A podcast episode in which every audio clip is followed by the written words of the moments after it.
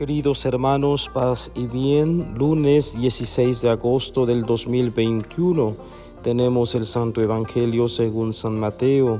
Dice así, en aquel tiempo se acercó a Jesús un joven y le preguntó, Maestro, ¿qué cosas buenas tengo que hacer para conseguir la vida eterna? Le respondió Jesús, ¿por qué me preguntas a mí acerca de lo bueno? Uno solo es el bueno, Dios pero si quieres entrar en la vida, cumple los mandamientos. Él replicó, ¿cuáles? Jesús le dijo, no matarás, no cometerás adulterio, no robarás, no levantarás falso testimonio, honra a tu padre y a tu madre, ama a tu prójimo como a ti mismo. Le dijo entonces el joven, todo eso lo he cumplido desde mi niñez. ¿Qué más me falta? Jesús le dijo, si quieres ser perfecto, Ve a vender todo lo que tienes, dales el dinero a los pobres y tendrás un tesoro en el cielo. Luego ven y sígueme. Al oír estas palabras, el joven se fue entristecido porque era muy rico.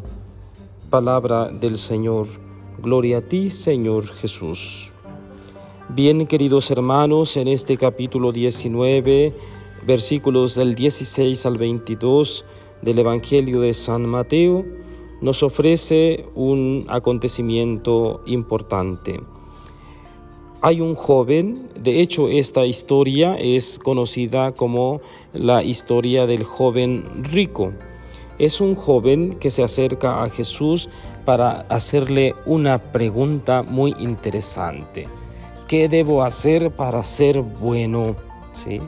El deseo del joven es muy importante, muy interesante. El joven quiere ser bueno. Y Jesús le dice muy bien, pero uno solo es el bueno, Dios. ¿Por qué me dices a mí? ¿Por qué te acercas a mí?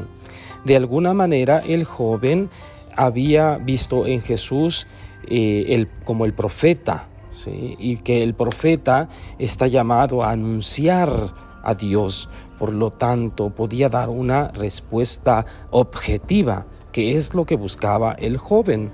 Así como hoy en día muchos jóvenes eh, no encuentran el sentido de su vida y se acercan a un adulto, se acercan a un sacerdote, a una religiosa, etcétera, para preguntar ¿sí? sobre estos aspectos.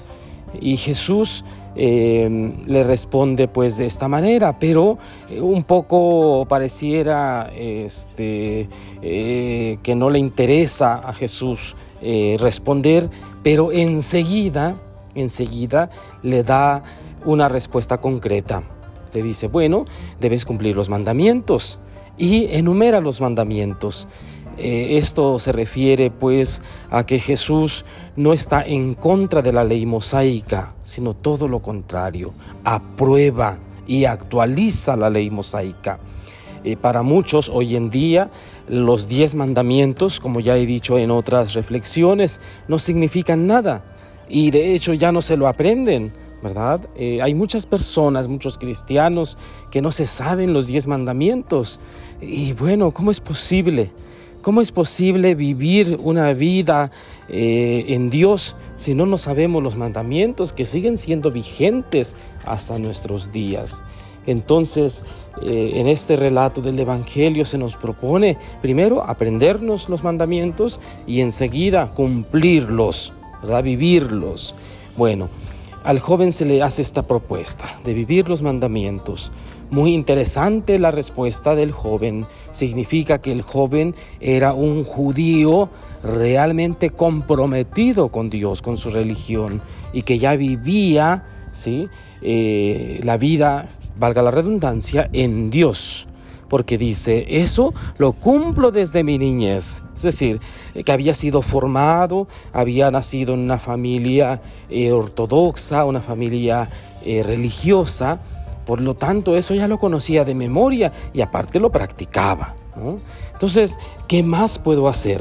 Un deseo muy hermoso eh, de este joven, ¿sí? de querer más, ¿sí? de, no llenarse con eso, de no bastar eh, vivir los mandamientos, sino algo más. ¿Qué debo hacer? Entonces, eh, Jesús le responde con un compromiso mayor.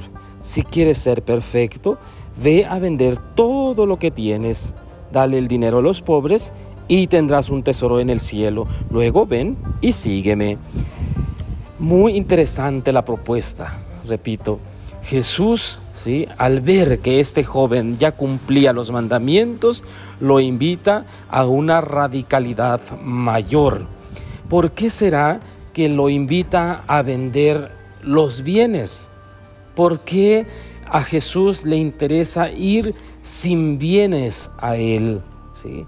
Porque de alguna manera los bienes ataban a este joven, lo detenían.